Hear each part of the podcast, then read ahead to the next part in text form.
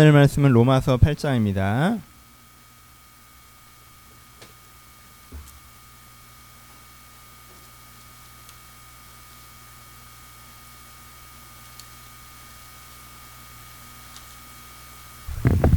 로마서 8장 38점 39절 말씀입니다. 로마서 8장 38절 39절 말씀.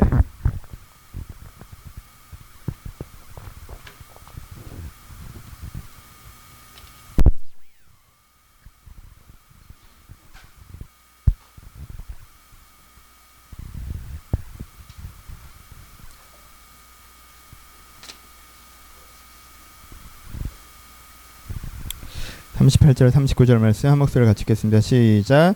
내가 확신하노니 사망이나 생명이나 천사들이나 권세자들이나 현재일이나 장래일이나 능력이나 높음이나 깊음이나 다른 어떤 피조물이라도 우리를 우리 주 그리스도 예수 안에 있는 하나님의 사랑 안에서 끊을 수 없느니라. 아멘. 안녕하세요. 예. 추운 날씨에 이렇게 잊지 않고 교회를 찾아주셔서 감사합니다. 제가 찬양 끝나고 이렇게 올라 전 지금 알았네요. 늦게 온 게 아니라 오늘 안 오는 거구나. 그렇죠? 네. 아, 찾아주신 분 다시 한번 감사드립니다. 저희가 정말 교회를 사랑하고 가족 같고 하나님을 사랑하고 믿음의 추구를 하는 아름다운 교회이지만 약간 날씨를 탑니다. 그래서 좀 안타까움이 있고요. 오신 분들 환영하고요. 어, 이게 방해되지 않고 오신 분들의 예배 방해되지 않게 여러분들이 마, 마음으로 함께 담아 말씀을 들으셨으면 좋겠습니다. 아, 천국을 상징한 천국과 지옥 이야기로 한번 시작을 해볼까요? 천국을 상징하는 대표적인 두 가지 개념이 있습니다. 첫 번째는 황금길에 대한 개념입니다. 그렇죠? 천국은 어떤 곳입니까? 기독교에서 얘기하는 천국. 황금으로 길이 뚫려 있는 곳이죠. 황금길이 어떤 곳이라고 말씀드렸습니까? 황금길이라고 하는 것은 변하지 않는 금이란 게 뭘 상징해요? 변치 않음을 상징하죠. 변하지 않는 진리. 길은 뭘 상징해요? 방향을 상징하죠. 그럼 우리가 이 땅에 살아갈 때 어떻게 했었어요? 이 땅에 살아갈 때 내가 하나님을 향해 바른 길을 가지 못하고 내가 자꾸 아, 그 황금이 아닌 탁해진 자꾸 흔들리는 그리고 방향이 자꾸 꺾이는 그런 삶을 살아가죠. 하지만 천국에서는 어떻게 된다? 황금길. 내가 변함없이 주님을 향한 방향을 유지한다라고 하는 게 황금길에 대한 개념이라고 했습니다. 그렇죠? 천국에 대한 두 번째 대표적인 이미지가 무엇입니까? 보석으로 된 집입니다. 그렇죠? 보석으로 된 집은 무엇을 상징합니까?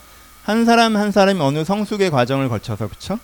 한 사람 한 사람이 하나 앞에 깊이 성숙되어서 자기만의 색깔로 빛나고 그 빛나는 사람이 서로가 서로를 연결시켜 갈 때, 그쵸?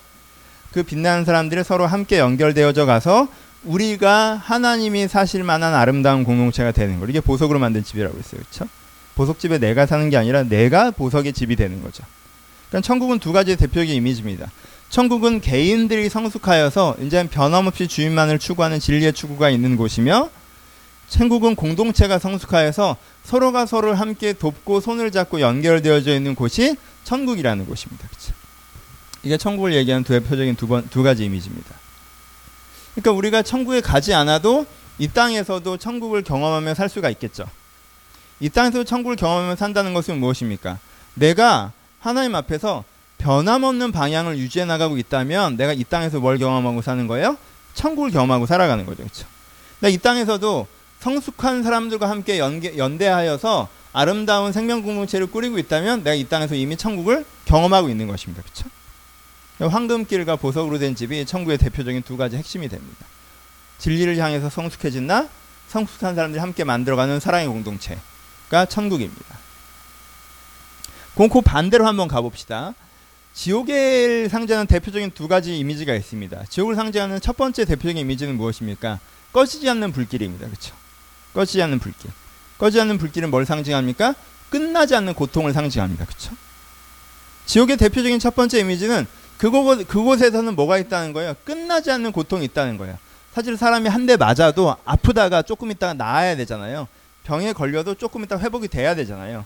근데 이 고통이 끝나지가 않습니다. 하나의 고통이 끝나는 것 같으면 다음 고통이 찾아오고 다음 고통이 끝날 것 같으면 그 다음 고통이 찾아오면서 이 고통이 끝나지 않고 이어지는 것이 지옥의 첫, 첫 번째 대표적인 이미지입니다. 지옥의 대표적인 두 번째 이미지가 있습니다. 우리는 이것을 익숙하지 않아서 오늘 이것에 대한 이야기를 하려고 하는데요. 지옥의 대표적인 두 번째 이미지는 무엇입니까? 무적행입니다. 무적행. 한자 단어에서 말이 좀 어렵지만 간단하게 무 뭐가 없습니까? 저 바닥이 없는 거죠. 갱 터널이 그쵸. 그러니까 두 번째 지옥의 이미지는 무엇입니까? 이게 바닥이 없는 터널이어서 끝없이 추락하는 곳을 지옥이라고 표현하고 있어요. 그렇죠? 사실은 성경에 더 빈번하게 나오는 표현은 무적행입니다. 그 꺼지지 않는 불길에 대한 이미지도 성경에 자주 나오지만 구약과 신약에 더 많이 나오는 표현은 무적행의 표현이에요. 그래서 사단도 어디서 나옵니까? 무적행에서 나온다고 다 표현되어 있지 않습니까? 그러니까 지옥의 대표적인 두 번째 이미지는 무엇입니까? 이 바닥이 없는 터널에 끝없이 떨어지는 것을 얘기하는 거예요. 그럼 이건 뭘 얘기해요? 끝나지 않는 절망을 얘기하죠. 사람이 절망에 빠지더라도 어느 점에서 뭘 만나야 됩니까? 바닥을 만나야죠. 그래서 거기에 멈춰야 됩니다. 그렇죠? 근데 그 멈추게 하는 바닥이 없는 거예요. 그래서 계속 절망 속으로 절망 속으로 절망 속으로 절망 속으로 계속 떨어져 내려가는 것이 뭐예요? 무적행의 이미지가 되는 거죠. 우리가 이 땅에서도 천국을 누릴 수 있는 것처럼 이 땅에서 지옥도 누릴 수 있습니다.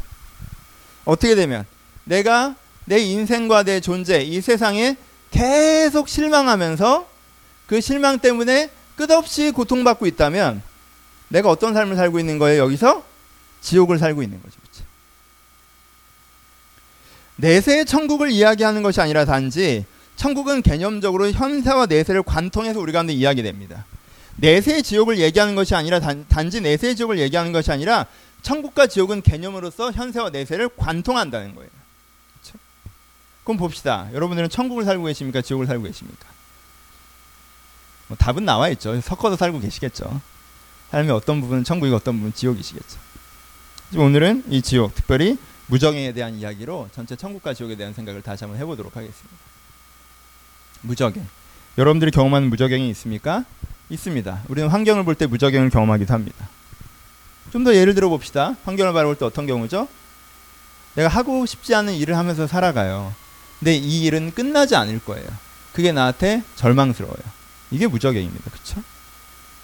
내가 초, 중, 고, 대학교 때도 내가 원하던 공부를 하던 게 아니에요. 원치 않은 공부만 했어. 그래서 이제는 내가 대학 졸업하면 이게 끝날 줄 알았죠. 그때까지는 뭐가 있어요? 바닥이 있다고 느껴요. 그렇죠? 바닥이 있다고 느낀단 말이에요. 근데 막상 사회 나와 보니까 어때요? 사회 나와 보니까 내가 원하던 일이 아니에요. 내가 원하던 잡이 아니에요. 내가 원하던 생활이 아니에요. 근데 보니까 이게 언제 끝나요? 이게 안 끝나요. 그렇죠? 내가 원하지 않는 생활이 아 끝없이 이어지, 이어지겠구나라고 생각할 때 우리 마음에 뭐가 찾아옵니까? 사실 절망감이 찾아오죠. 실망감이 찾아오죠. 이게 끝나요? 끝이 안 나요? 내가 10년 고생하면 내가 그 다음에 꿈꾸는 삶을 살겠다. 내가 20년 고생하면 내가 노후엔 내가 세계를 여행하면 다니겠다. 그렇게 됩니까? 안 되게요. 안 된다고 생각되죠. 그러니까 계속 이렇게 원하지도 않는 걸 버틴다고 생각하는 거예요. 그럼 나는 왜 버티는 걸까라는 의문이 든단 말이에요. 그게 절망의 순환고리를 만들죠. 이게 우리의 무적이에요. 아, 그게 끝나면 여러분 끝나면 더 큰일 나죠, 그렇죠? 편하게 표현해 볼까요? 예전에는요. 밑바닥까지 떨어졌다 이런 표현을 썼어요. 근데 요즘에 안 쓰는 거 아십니까? 예전에 80년대 생각할 때 밑바닥까지 떨어진다는 보통 뭔지 아세요? 내가 막노동이라도 해서 우리 가족을 먹여 살리겠다 뭐 이런 거였어요. 그렇죠? 내가 채소 장사, 배추 장사라도 다시 시작하겠다 뭐 이런 거예요. 여러분 예전 무한도전 보신 적 있으십니까? 유재석이 배추를 트럭에 하나 해서 팔려고 했는데 못 팔았어요. 유재석도 배추를 못 팔아요, 이제. 왜요? 아파트 단지 들어갈 수 있어요? 아니요, 못 들어가요. 유재석이라 들여보내줬어요. 들어갔더니. 누가 그거 사냐는 거예요. 다 이렇게 씻고 이런 배추 사지. 아무도 안 사요. 옛날에는 그게 바닥이었어요. 그쵸? 그래서 80년대 내가 망해도 막노동이라도 여러분 막노동짜리 요즘에 없습니다. 그러면 전문적으로 쭉 해오셨던 분 아니고 어느 날 여러분들이 가서 구하기 힘들어요. 그쵸? 배추 장사로 해서 그거 안 됩니다. 내가 쓰레기를 치우는 한 있어. 여러분 쓰레기 치우면 얼마 힘든지 아세요? 그 공무원이에요. 경쟁률이 10대 1이 넘어요. 뭐예요? 내가 사회를 바라보면서 내가 만약에 한 발자국을 잘못 들이면 어디까지 떨어질지 내가 모르겠다는 거예요. 그 공포감이 우리 가운데 있습니다. 내가 한 발을 잘못 내딛었을 때, 아, 내가 잘못 내딛어서 힘들어지면, 뭐, 그럼 저 바닥까지 떨어지겠지 하는데 그 바닥이 안 보인다는 거예요. 그 바닥까지 떨어지겠지. 하지만 그 바닥도 괜찮으면 내가 떨어질 생각을 하고 용기를 내서 도, 뭔가 도전해 볼 수 있는데 그 바닥조차 안 보이니까 내가 아예 뛰어볼 수가 없는 거예요. 우리가 내가 환경을 바라볼 때 오는 내면적인 무적행이라는 거예요. 내면적인 실망감. 환경만 바라볼 때 오나요? 나를 바라볼 때 무적행의 경험을 할 때도 있죠. 내가 마음에 들어요, 안 들어요? 내가 마음에 안 들어요. 스무 살 때까지는 내가 나아질 거라는 환상이 있었어요. 서른 살이 넘어가면서 이 환상이 사라지기 시작합니다.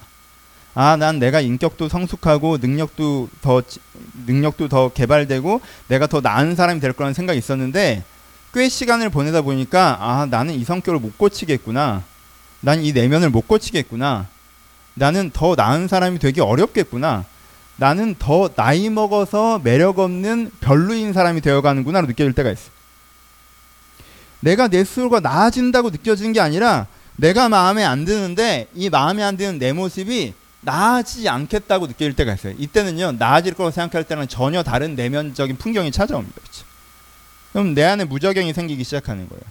내가 마음에 안 드는데 나는 안 나아질 거예요. 그럼 끝없는 나 자신에 대한 실망이 듭니다. 나 자신에 대해서 생각하기만 해도 내 자신에 대한 실망감이 올라오기 때문에 내 자신에 대해서 생각하고 싶지 않은 지점이 생긴다는 거예요. 바닥이 보이지 않는 무적행으로 난 떨어지기 시작합니다. 관계적으로도 마찬가지입니다.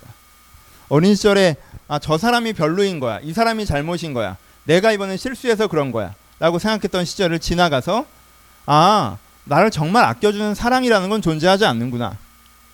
나도 누군가를 진짜 이렇게 품고 건강한 관계라는 걸 형성시킬 수가 없구나. 사람이라는 사, 사람과 사람 사이는 이게 전부구나. 사람을 기대하면 안 되는구나. 내가 관계에 결정적으로 실망하는 지점이 올 때. 관계에 결정적으로 절망하는 지점이 올 때. 그래서 내가 익숙한 외로움을 그냥 방치해야 된다는 게 내 삶의 결론일 때. 사람은 또 바닥 없는 무적행으로 떨어진다라는 여러분, 일회적이면 실망입니다. 근데 그게 상시적으로 느껴진다는 순간 절망인 거예요. 지금 상황이 어려워라고 하는 건 실망이에요. 근데 이 상황은 나아지지 않을 거라고 하면 절망입니다. 지금 나는 문제가 많아 라고 하면 실망이에요. 하지만은 나는 계속 이 문제를 해결하지 못할 거야 라고 하면 절망이에요. 저 사람이 나를 상처 줬으라면 실망이에요. 누구도 나를 사랑하지 않을 거라고 생각하면 절망이에요. 근데 내 안에 살아가다 보면 실망이 깨달음이 되어 절망이 되는 지점이 있다라는 거예요. 아, 나는 나아지지 않겠구나. 난 마음에 안 드는데 상황은 개선되지 않겠구나. 계속 이러고 살아야 되는 거구나. 아, 관계라는 게 항상 이 모양인 거구나. 바뀌지 않겠구나. 라는 생각이 들 때 우리는 어떻게 됩니까? 그 바닥 없는 그 터널로 떨어져 내리기 시작한다라는 거예요. 이렇게 절망이 우리 가운데 찾아올 때 어떤 일이 벌어지냐 아십니까? 여러분 이 사람은 끄덕, 그 꺼지지 않는 불길에 있는 것처럼 고통스러워하지 않아요. 꺼지지 않는 불길에 있는 사람들은 고통스러워하지만요. 꺼지지 않는 불길에 있지 않은 이 무적에 있는 사람들은 고통스러워하지 않습니다. 서서히 잠들 뿐입니다. 계속 떨어지는 거예요. 계속 실망하는 거예요. 생각해봐야 실망감이에요. 그러니까 어떻게 합니까? 생각하지 않죠. 그럼 삶에 대한 생기가 사라지기 시작합니다. 내 자신을 기대하지도 않고 주변 사람들을 기대하지 않고 삶의 현장들에 대한 기대감도 사라집니다. 삶에 대한 생기가 점점점 사라지죠. 삶에 대한 열정이 점점 사라지죠. 삶에 대한 권태감이 그를 장악하기 시작하죠. 그러면서 아 사는 거 별거 없어 라는 깨달음을 빙자한 실망감, 좌절감의 결론을 자기 마음에 품게 된다. 이 무적행의 지옥이 우리 가운데 있습니다. 때때로 이 무적행의 지옥이 우리 가운데 찾아옵니다. 우리 가운데 천국을 경험하지 못하게 하는 여러분 이 절망한 사람에게는요 진리를 추구할 마음이 생기지 않습니다. 대안적 공동체를 꿈꿀 마음도 생기지 않아요. 그런 건 되지 않는다는 생각이 드는 거예요. 왜요? 나 자신에게 절망했다면 내가 그렇게 괜찮은 사람이 아니기 때문일 거라고 대답할 것이고 타인들에게 실망했다면 사람들은 그렇게 하지 않는다고 생각할 것이고 세상에 좌절했다면 세상은 그런 게 되지 않는다고 얘기하겠죠. 이 사람은요, 천국을 지향하는 것이 사라질 수밖에 없습니다. 왜요? 그것 자체가 이미 무적행, 그 자체가 이미 지옥이기 때문에 그렇습니다. 여러분 혹시 여기에 빠져 있지는 않습니까? 여러분들에게 꺼지지 않는 불길의 고통이 있다면 차라리 하나님을 찾습니다. 이 사람들이. 여기서 벗어나고 싶어요. 고통스럽기 때문에. 근데요, 많은 이 무적행에 빠진 사람들이 하나님을 찾지 않습니다. 이 지옥에서 벗어나라고 생각하지 않습니다. 여기가 지옥이라는 것조차 깨닫지 못한다는 거예요. 하지만 여러분, 거기가 지옥입니다. 우리는 거기서부터 걸어 나오려고 해야 됩니다. 무적행에 빠진 사람에게 가장 필요한 것이 무엇입니까? 바닥입니다. 바닥까지 떨어졌다? 여러분 이건 좋은 얘기예요. 이 시대에는요, 이건 굉장히 좋은 얘기입니다. 바닥까지 떨어질 수 있으면 얼마나 좋습니까? 바닥이 없어서 문제지. 무적행에 빠진 사람에게 가장 필요한 것은 바닥입니다. 바닥은 무엇입니까? 내가 지속적으로 나에게 있었던 그 실망이 멈추는 지점이에요. 이 이상은 실망할 필요 없는 단단한 지점입니다. 그렇죠? 여기까지는 실망했지만 이 이상은 실망할 필요 없는 단단한 지점이 바닥이에요. 우리는 그 바닥에서부터 어떻게 할 수 있습니까? 다시 일어설 수 있습니다. 우리는 바닥을 만날 때 다시 한번 시작할 수 있습니다. 우리는 바닥을 만날 때 실망과 절망을 멈추고 희망에 대해서 이야기하기 시작할 수 있다라는 거예요. 그래서 이 무적행의 지옥을 경험한 사람에게 가장 필요한 것이 무엇인지 아십니까? 바로 인생의 바닥을 갖는 것입니다. 인생의 기반을 갖는 거예요. 여러분들의 인생의 바닥은 무엇입니까? 사람마다요. 다들 나름대로 이 인생의 바닥을 가지고 있기 때문에 살아갈 수 있어요. 인생의 이 기반을 갖고 있기 때문에 살아갈 수 있어요. 거품처럼 이렇게 펼쳐 올랐다가도 그래도 여기부터는 진짜 내, 나야라고 하는 그 지점을 갖기 때문에 사람들이 살아가는 거예요. 사람마다 그 바닥이 있습니다. 첫 번째, 어떤 사람은 환경을 그 바닥으로 사용합니다. 인생에 좀 어려운 일이 생겼어요. 아주 간단하게 재정적으로 어려운 일이 생겼다고 칩시다. 실망했어요. 하지만 아 그래도 이 정도는 있잖아. 이러면 거기서 멈출 수가 있는 거예요. 그렇죠? 거기서 멈출 수 있잖아요. 재정적으로 내가 큰 손해를 봤지만 그래도 내 손에 든 게 이 정도 재정은 돼 라고 할 때 사람은 거기서 멈출 수가 있어요. 어디서 내가 사람들한테 좀 무시를 당했어요. 내가 사랑받지 못했다고 경험했어요. 하지만 나한테 어떤 환경을 갖고 있어요? 나를 인정해주고 나를 사랑해주는 사람들을 갖고 있어요. 그럼 거기서 멈출 수 있어요. 그렇죠? 내가 갖고 있는 환경이 내 인생의 바닥이 되는 경우들이 있어요. 사람들이 가장 많이 쓰는 바닥이죠. 하지만 이 바닥은 단단하지 않은 것이 문제입니다. 좋은 환경에 태어나서 환경을 자기의 바닥으로 삼고 살아갔던 사람들이 어느 날 그 환경에 균열이 생길 때 정말 무적행으로 떨어지는 거예요. 그 환경이 무너져 내리기 시작하면 어, 난 뭐지? 이렇게 됩니다. 환경을 여러분들 바닥으로 삼지 마세요. 환경은 평생 살아가다가 무조건 네다섯 번 균열이 생깁니다. 그건 상수예요. 내가 내 환경을 내 내면의 바닥으로 삼아서 내 힘든 일, 어려운 일, 실망스러운 일이 있어도 이 정도 환경을 갖고 있으니까 난 괜찮다고 생각했다가 그 환경이 무너지면요. 같이 무너져 내리는 거예요. 두 번째 사람들이 생각하는 바닥이 무엇입니까? 능력입니다. 내가 환경적으로 무너져 내려도 난 이런 걸 해냈던 사람이야. 이걸 해낼 수 있는 사람이야. 라고 자기 능력을 믿는 거예요. 이거는 환경보다 꽤 든든한 바닥입니다. 왜요? 환경이 무너져 내릴 때라도 이 바닥은 버티고 있습니다. 내가 아 내가 어려운 일을 당하고 힘든 일을 당하고 사람들에게 세상에 내 자신에게 실망했을 때라도 아니야 넌 괜찮은 놈이야 넌 이런 거 할 수 있잖아 라는 그 지점에 딱 멈출 수 있어요 그렇죠? 그렇죠?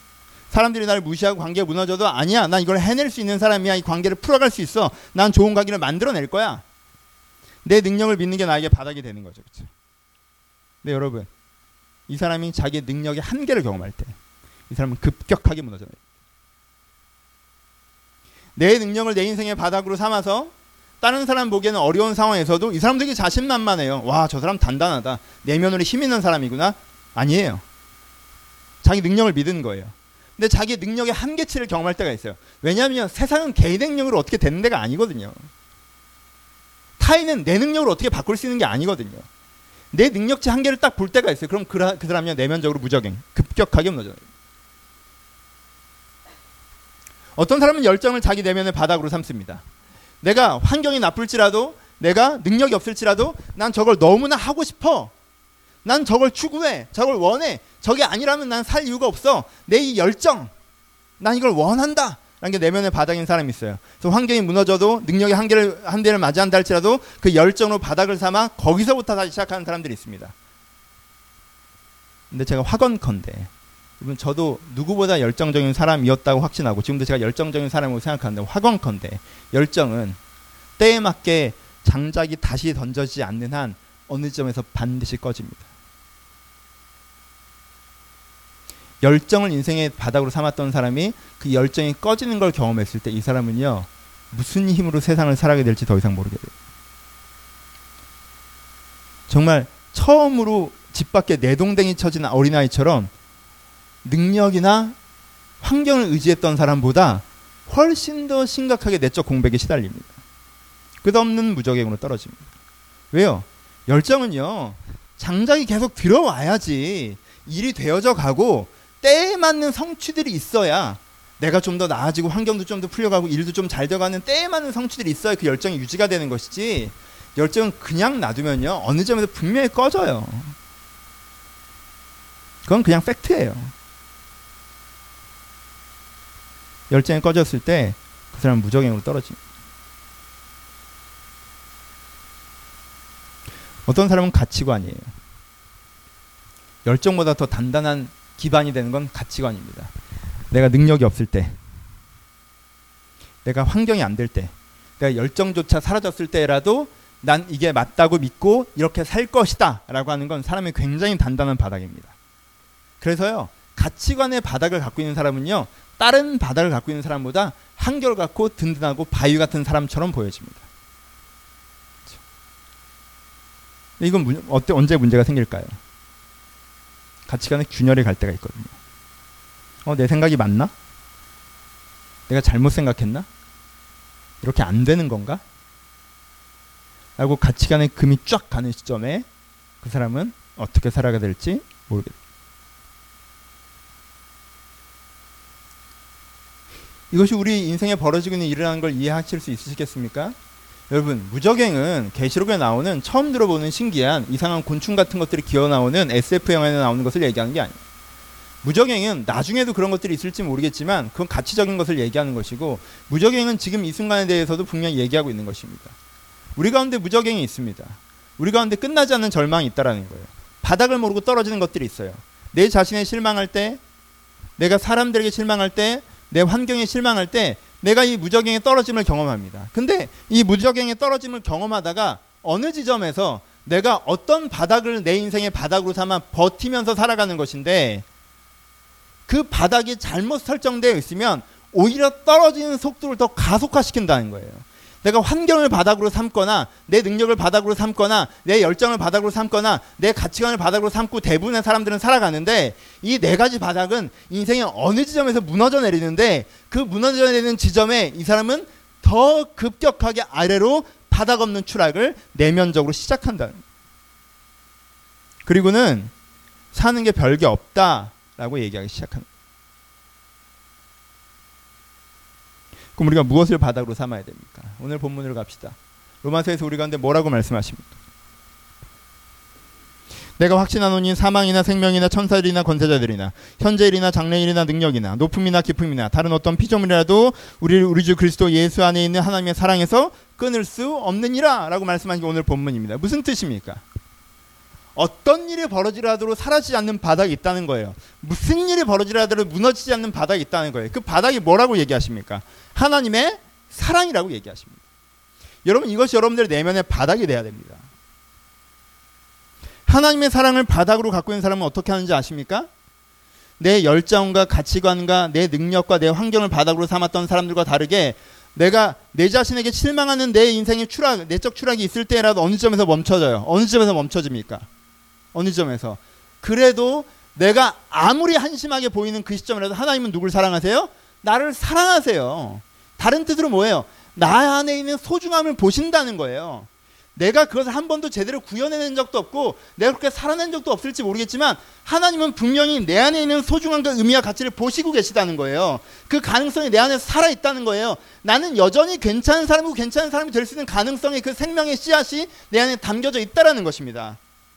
하나님의 사랑을 내면의 바닥으로 삼는 사람은 내 자신에게 실망한다고도 거기서 멈춰지게 되는 거예요. 거기서부터 다시 시작할 수가 있는 거예요. 내가 내 환경에 실망했던 사람이 하나님의 사랑을 바닥으로 삼는 것은 무엇입니까? 내 환경에 실망하고 실망하고 실망해서 별거 없다고 생각했던 사람들이 하나님이 나를 사랑하신다는 걸 믿게 될 때 어떻게 돼요? 하나님은 여기서부터라도 내가 완전히 추락한 것 같지만 여기서부터라도 내 인생을 열어가실 거라는 거예요. 여기서부터라도 내 인생을 계획하신다는 거예요. 여기서부터라도 내 인생을 만들어 가실 꿈을 나와 함께 꾸고 계시다는 거예요. 하나님의 사랑이 내 바닥인 사람은요. 절망하기를 멈추고 거기서부터 멈춰서서 다시 희망을 얘기할 수가 있다라는 거예요. 하나님 여기까지 떨어졌습니다. 그런데 여기까지 안 보입니다. 그런데 여기서부터 내가 그럼 어떻게 해나가야 됩니까? 하나님이 인도하시면 무엇입니까? 하나님의 꿈이 무엇입니까?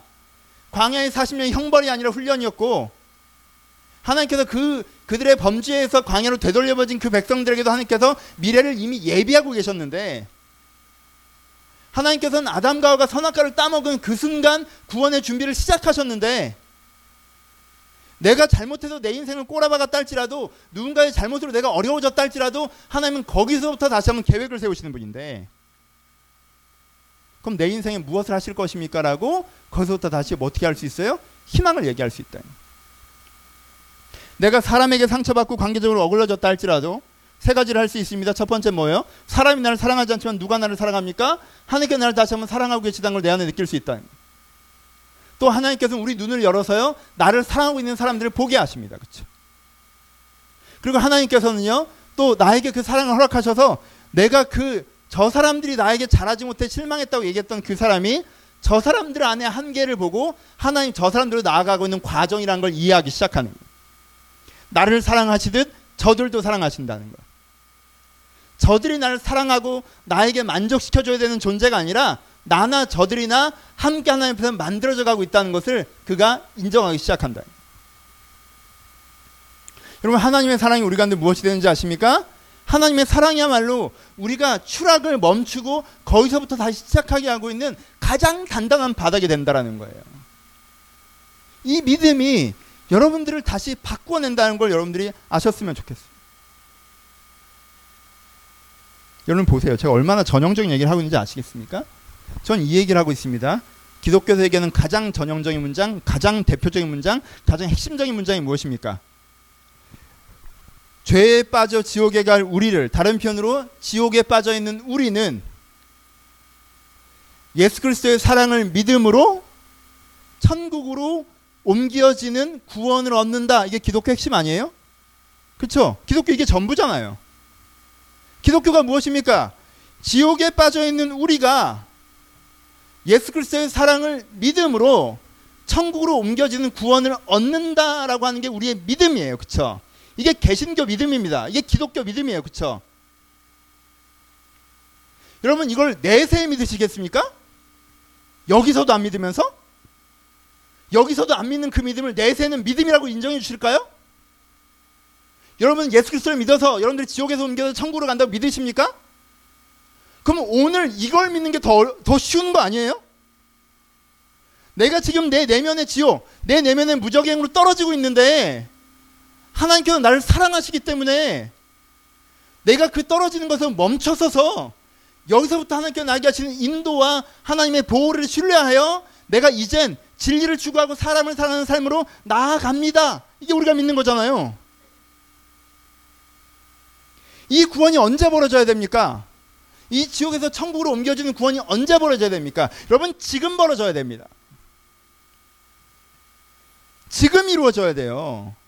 여러분 우리가 여기서 여기서 이 무적행과 끊임없이 불타는 불꽃에서부터 걸어 나와서 내가 진리를 추구하고 사람을 사랑하는 사람으로 변화되는 거 구원을 경험하잖아요. 그럼 여러분들은요 죽어서도 그 천국에 가실 거예요, 그렇죠? 왜요? 내가 여기서 변화되는 그 변화의 흐름이 연결되어서 우리 가운데 여기서 사는 천국의 삶이 천국에서 연결될 것입니다. 하지만 여러분들이 여기서 예수를 믿는다고 말하면서도 예수가 나를 지옥에서 구원해 줄 것을 믿지 않고 여전히 지옥의 삶을 살다 가다 보면 여러분의 삶이 내세에서 어떻게 연결되는 게 자연스러워요. 믿음 있다 함이 무엇입니까? 예수를 믿는다는 것이 무엇입니까? 예수를 믿는다는 아주 단순성은 지옥에 있는 내가 예수 그리스도의 사랑을 믿음으로 천국으로 옮겨지는 거예요. 그 일이 여러분들에 벌어지고 있습니까? 오늘 벌어지지 않는데 왜 죽을 때 벌어질 거라고 생각하십니까? 지금도 믿지 않는데 왜 그때는 믿는다고 얘기하십니까? 그러면 이걸 오늘 믿으셔야 됩니다. 오늘 우리는 예수 그리스도의 믿음을 향한 도전 속에 다시 한번 서 있습니다. 그리고 예수 그리스도의 구원이라고 하는 이 복음 앞에 우리가 서 있습니다. 예수님께서는 분명히 우리 가운데 말씀하고 계십니다. 예수님께서는 분명히 끊임없이 타오르는 불꽃과 불길과 무적행의 지옥에서부터 우리를 걸어 나오게 하신다라고 말씀하고 계시는 거예요. 어떻게 걸어 나오게 하십니까? 하나님의 사랑을 믿음으로 걸어 나오게 하십니다. 내게 기분 좋은 환경을 주세요. 불길을 꺼주시면 믿을 거 아니에요. 내가 떨어진 게 멈추고 좋아지면 그때 믿겠죠. 그건 기독교가 아니고. 그건 기독교가 아니고. 그건 점집에서 하는 거고. 괜찮아. 점집에서 미래를 잘 맞춰주면 거기가 용한대잖아요. 그건 점집에서 하는 거고. 네 미래가 나아지게 길을 가르쳐 줄게. 그러면 내가 어, 용하다는 걸 믿어줘. 그리고 복채를 많이 내. 그건 점집에서 하는 거고. 기독교에서는 어떻게 이것을 우리가 어떻게 우리를 여기서부터 건지신다고 하셨어요? 내가 하나님 나를 사랑하신다는 걸 믿을 때. 그래서 여전히 내가 소중한 사람이고 여전히 내 인생 앞에 기회의 길이 열려 있고 그래서 하나님과 함께 내가 그것을 갈 수 있다는 걸 믿을 때 그래서 그 바닥에서부터 하나님의 소리를 다시 들어 그 인도를 따라 한 걸음씩 내디딜 때그 지옥에서 천국으로 넘어가는 길을 걷는 것입니다. 이게 십자가의 메시지고 십자가의 도전.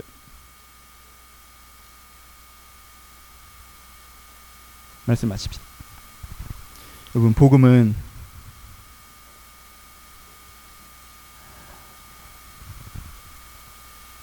우리 모두가 다 알고 있고 모두가 믿고 있어 사실 별거 아닌 화석 같은 게 아니에요. 그리스도 복음은요. 우리 삶의 지금 이 순간을 바꿔나가는 거예요. 우리 삶에 꺼지지 않는 불길을 끄는 힘이고 우리 삶에 멈추지 않는 갱도에서 우리를 꺼내는 힘이에요. 그렇죠? 여러분 교조주의 함정 속으로 빠지지 마십시오. 나는 그 논리를 들은 적이 없고 그게 무슨 말인지 모르겠지만 나 그 논리에 예라고 대답하겠다라는 건 여러분 생에 아무런 영향도 미치지 않습니다. 그게 여러분들의 내세를 보장해 주지 않아요. 그따위 종교 어디 있습니까? 그게 되면요. 그냥 10만 원씩 나눠주면서 한국 사람한테 그거 한 번씩 따라하라고 하면 될 일이에요. 그렇지 않아요? 그럼 4천만 원 구원할 수 있는데 한국 교회 자산이 몇 조, 몇 조가, 몇 십 조가 넘는데 그거 매각해서 10만 원씩 쭉 뿌리면 되잖아요. 그럼 문적 보고만 끝나는 거예요. 제 생각엔 북한에서 가능할 걸요? 안 될까? 중국에선 될 것 같은데? 여러분, 복음은 그런 단순성이 있지 않습니다. 복음은 그런 교조주의 가운데 있지 않아요. 그러니까 여러분들이 이미 믿는다 오해하지 마십시오. 우리는 이미 믿고 믿고자 하고 믿으며 나아가는 사람들입니다. 그렇죠? 여러분들이 예수 그리스도를 믿으시죠. 하지만 더욱 믿으셔야 합니다. 더욱 믿으셔야 돼요. 여러분들 가운데 어려운 일을 당했을 때 여러분 생에 꺼지지 않는 불길을 경험하며 하나님께 간구하며 그 불길이 꺼진 걸 경험한 분이 있으십니까? 축복합니다. 아름다운 경험을 하신 거예요. 근데 여러분 이 지옥에서도 주님을 찾으십시오. 이 무적행의 지옥에서도 실망감들이 내 안에 스멀스멀 들어올라와 내 안에 생기를 감추고 내가 시니컬해지고 세상 뭐든 다 아는 것처럼 하지만 내 인생의 결론이라는 건 사실 아무것도 없다가 결론인 인생 별거 없고 가족 별거 없고 뭐 일하는 거 별거 없고 먹고 사는 거 별거 없고 연애 별거 없고 아무것도 모른다가 마치 결론인 것처럼 얘기하는 그거에서부터 걸어 나오셔야 돼요. 거기에 서 있을 때 내가 구원이 필요한 자라고 고백하십시오. 하나님의 사랑을 다시 믿고자 하십시오. 하나님께 나를 사랑하셔서 여기서부터 내 인생을 풀어가시고 여전히 나는 소중한 사람을 믿으면서부터 다시 시작하십시오. 그리고 거기서부터 주의 음성을 듣고 한 걸음씩 걸어가는 것이 우리가 늘 필요합니다. 마칩시다. 천국을 사십니까? 지옥을 사십니까? 뭐 어떻게 살긴요. 섞어서 살죠. 우리는 천국과 지옥을 섞어서 살아요. 여러분 인생 어느 부분은 천국일 거예요. 여러분 인생 어느 부분은 지옥일 거예요. 그렇죠? 우리가 원하는 것은 무엇이죠? 우리의 천국을 확대하는 것이죠. 그렇죠? 우리의 천국을 확대하는 것이. 그러니까 여러분의 삶 가운데 끊어, 꺼지, 끊어지지 않는 고통이 있다면 그것을 위해서 우리 기도하십시오. 하나님이 그 불꽃을 끄시도록. 하나님 거의 치유하실 것입니다. 하나님께 그 부분을 해결하실 거예요. 우리 그렇게 하셨으면 좋겠습니다. 네, 오늘 강조하기는 여러분 이 바닥이 없는 갱도에서부터 걸어 나오십시오. 끝없는 추락에서부터 걸어 나오셔야 돼요. 그 추락을 깨달음으로 오해하지 마시고 거기서 다시 한번 예수 그리스도를 붙잡으십시오. 하나님이 여기서부터 나를 인도하실 것인데 나는 여전히 아름다운 사람인데 하나님께서 나와 나의 사람들을 변화시켜 나가실 것인데 그럼 나는 어떻게 해야 되는가? 나는 희망의 자리로 옮겨 타십시오. 내가 절망을 이야기하기를 멈추고 절망을 설교하고 다니기를 멈추고 희망을 이야기하기 시작할 때 예수 그리스도의 말면 다시 한번 희망을 이야기하기 시작할 때 내 인생의 천국이 시작될 것입니다. 이 천국을 여러분들 내면과 삶 가운데 경험해 나가시를 주님의 이름으로 축원합니다. 같이 기도하시겠습니다. 15분 정도 시, 간을 드릴게요. 여러분들에게 깨달음의 포장지를 씌우고 여러분들 속에 타, 고 들어와 있는 절망이 혹시 있으십니까? 이게 실망이 아니라 절망이 되신 부분이 있으십니까? 아, 이건 안 되는구나. 이건 안 되는구나. 이건 안 되는구나. 그것이 나이건 다른 사람이건 세상이건. 음, 거기에서부터 걸어나오게 해달라고 오늘 기도합시다. 하나님 내 인생의 절망 거기서부터 내가 구원받게 하여 주옵소서. 이 무정에서 빠져나오게 하여 주옵소서. 들은 말씀 가시면서 묵상하며 고백하며 15분 동안 먼저 기도하도록 하겠습니다. 기도하겠습니다.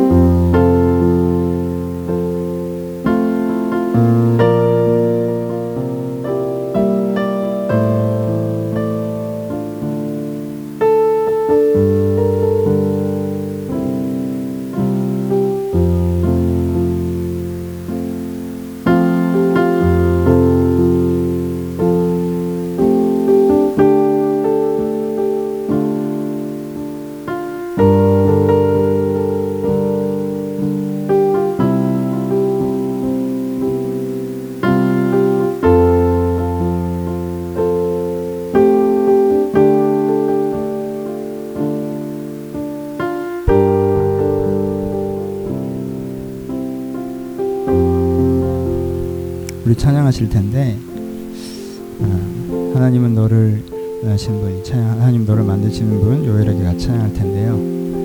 어, 결국 하나님이 여러분들을 사랑하신다는 것을 믿는 믿음이 우리의 삶 가운데 바닥이 될 수 있다는 이야기를 했는데 참 하나님이 여러분들을 사랑하신다는 걸 이렇게 소리 지르면서 설교하는 목사도 참 그렇지 않습니까? 그렇죠?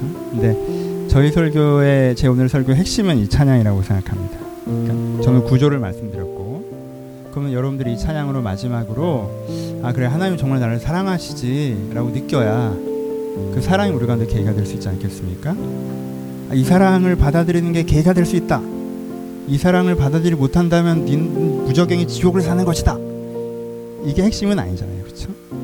근데 여기가 이제 돼야 그것이 되는 것이고. 그러니까 이 설교의 마지막, 예배의 마지막에 이 찬양 시간이 저 오늘 다른 날의 찬양 시간보다 되게 중요하다고 생각합니다. 이 찬양을 여러분들 정말 마음을 담으셔서 불러보셨으면 좋겠어요. 하나님 여러분들을 사랑하십니다. 하나님께 여러분들을 사랑하셔서 여러분이 지금 뭘 어떻게 하고 있다 할지라도 여러분들의 가능성을 보시고 아끼시고 여러분들의 잘잘못보다 여러분들의 힘듦을 보시고 여러분이 할 수 있다는 걸 신뢰하고 계시고 하나님 여러분들을 사랑하십니다. 그래서 여러분들과 함께 지금부터 인생을 열어가실 것입니다. 그의 생각을 다셀 수가 없어요. 우리가 다 알지 못해서 하나님이 나를 사랑하지 않는 것처럼 생각될 때 있어요. 하지만 하나님 여러분들을 사랑하십니다. 하나님 여러분들을 사랑하십니다. 그 계획을 갖고 계시고 그 자비하심을 오늘도 일하고 계십니다. 이렇게 하나님을 신뢰한다면 그것이 우리의 시작이 될 수 있습니다. 오늘은 정말 간절하게 정말 진심을 담아 이 사람을 묵상해 보시면서 함께 이 찬양으로 기도하도록 하겠습니다. 찬양하겠습니다.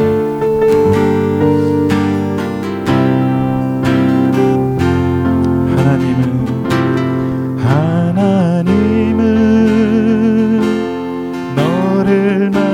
sin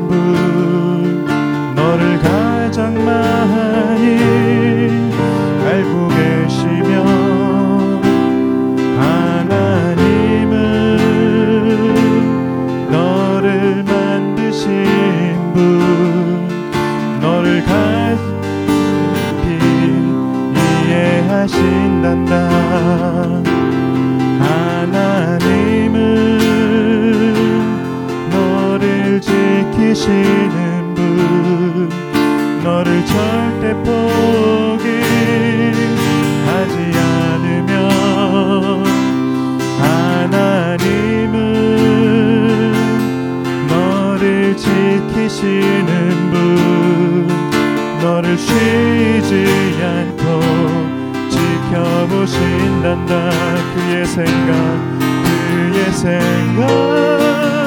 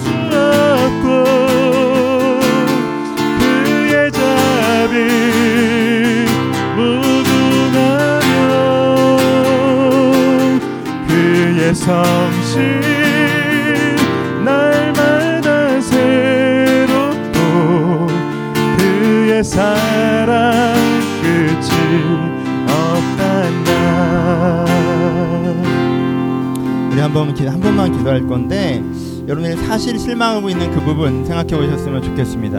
여러분 자신에게 실망하신 분 계십니까? 여러분이 살고 있는 환경에 실망하신 분 계십니까? 사람들에게 실망하신 분 계십니까? 그래서 사실은 내 마음이 그 부분 쪽에서 딱딱해져 버린 분들 계십니까? 거기 하나님을 다시 초대합시다. 하나님, 야, 여기서 다시 한번 희망을 얘기하겠습니다. 하나님이 나를 사랑하시니 나를 바꾸실 것이고 나를 인도하실 것을 내가 믿습니다. 여기서부터 나를 변화시켜 주시옵소서. 내 환경에서 내 자신의 부족함에서 내 상처받은 관계 속에서 하나님 다시 한번 나를 인도하여 달라고 하나님의 사랑을 믿음으로 우리가 천국으로 옮길 것을 신뢰하시면서 기대하시면서 우리 한 번만 그 부분의 변화를 위하여서 우리 한 번 통성으로 기도하기를 소원합니다. 기도하겠습니다. 하나님 실망한 자들 가운데 있게 이루하여 주옵소서. 좌절한 자들 가운데 공변하여 주옵소서. 아버지 거기서 다시 한번 일어나게 하여 주옵소서. 아버지 여기서부터 다시 한번 인도하여 주옵소서. 아버지 실망한 자들 가운데 좌절한 자들 가운데 우리의 절망한 자들 가운데 아버지 그것이 당연하다고 생각하는 자들 가운데 아버지 주님께 다시 한번 말씀하여 주옵소서. 주님께서 다시 한번 말씀하여 주옵소서. 아버지 주님께 다시 한번 말씀하여 주옵소서. 여기서 다시 한번 희망을 있다는 것들을 말씀하여 주옵소서. 여기서 다시 한번 이렇게 만들어 가시는 거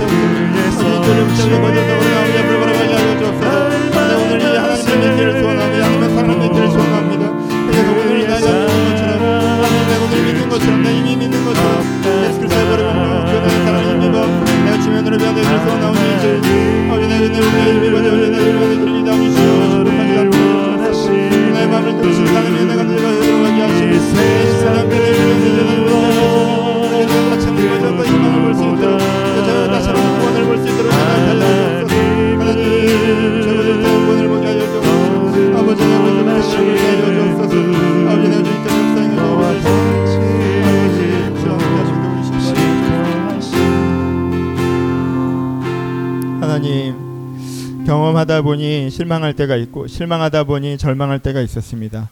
내가 바뀌지 않을 것처럼 내 자신에게 실망할 때가 있습니다. 내가 사람들에게 실망과 실망을 반복하니 사람이란 그런 것이다 절망할 때가 있습니다. 내가 정말 한 치 앞을 내다보기 어려운 그리고 정말 내 인생에 무게처럼 짐처럼 멍에처럼 지어져만 있는 내 삶을 살아내다 보니 내 삶에 실망할 때가 있습니다. 절망할 때가 있습니다. 아버지 내가 그것들에 머물러 있지 않게 하시고 여기서부터 나를 구원하시 하나님을 보게 하여 주옵소서. 이 무정에서부터 나를 인도하시 하나님을 바라보게 하여 주옵소서. 하나님께 여전히 나를 사랑하셔서 내 안에 아름다움을 이미 보고 계시고 그 아름다움을 내 안에 이루어 가실 것을 내가 믿고 보게 하여 주옵소서. 아니 내 삶을 인도하셔서 내 삶에 대해서 주님께서 계획을 갖고 계시며 그 계획을 아름답게 만들어 가실 것을 저희가 보게 하여 주옵소서. 아직은 아무것도 보이지 않고 아무것도 바뀌지 않았사오나 이 바닥에서부터 일어나 다시 한번 희망을 얘기할 수 있도록 나에게 믿음을 허락하여 주옵소서. 내가 이 믿음을 가지면 지옥에서부터 천국으로 옮겨질 것인데 이 무정에서 빠져나와 하나님과 함께하는 그 보석의 집으로 내가 들어갈 것인데 내 믿음이 없어 들어가지 못하오니 이 믿음 없는 나를 극렬히 계시고 그리스도의 사랑 십자가 그 사랑을 믿어 내 안에 구원의 역사가 다시 한번 이루어질 수 있도록 주여 축복하여 주시옵소서. 아버지 그 가운데 하나님께서 살아계심을 저희가 동적 경험할 것입니다. 우리 하나님께 일하심을 저희가 바라볼 것입니다. 그 위대한 승리의 역사 이 교회 공동체는 일어날 수 있도록 이렇게 축복하여 주옵소서. 이제 우리 주 예수 그리스도의 은혜와 하나님 아버지의 사랑하심과 성령의 고통하심이 지금도 예수를 믿어 죄와 사망에서 구원받아 생명으로 옮기기를 소원하는 모든 신명 신명 가운데 이제로부터 영원토록 함께 있을지어다. 아멘.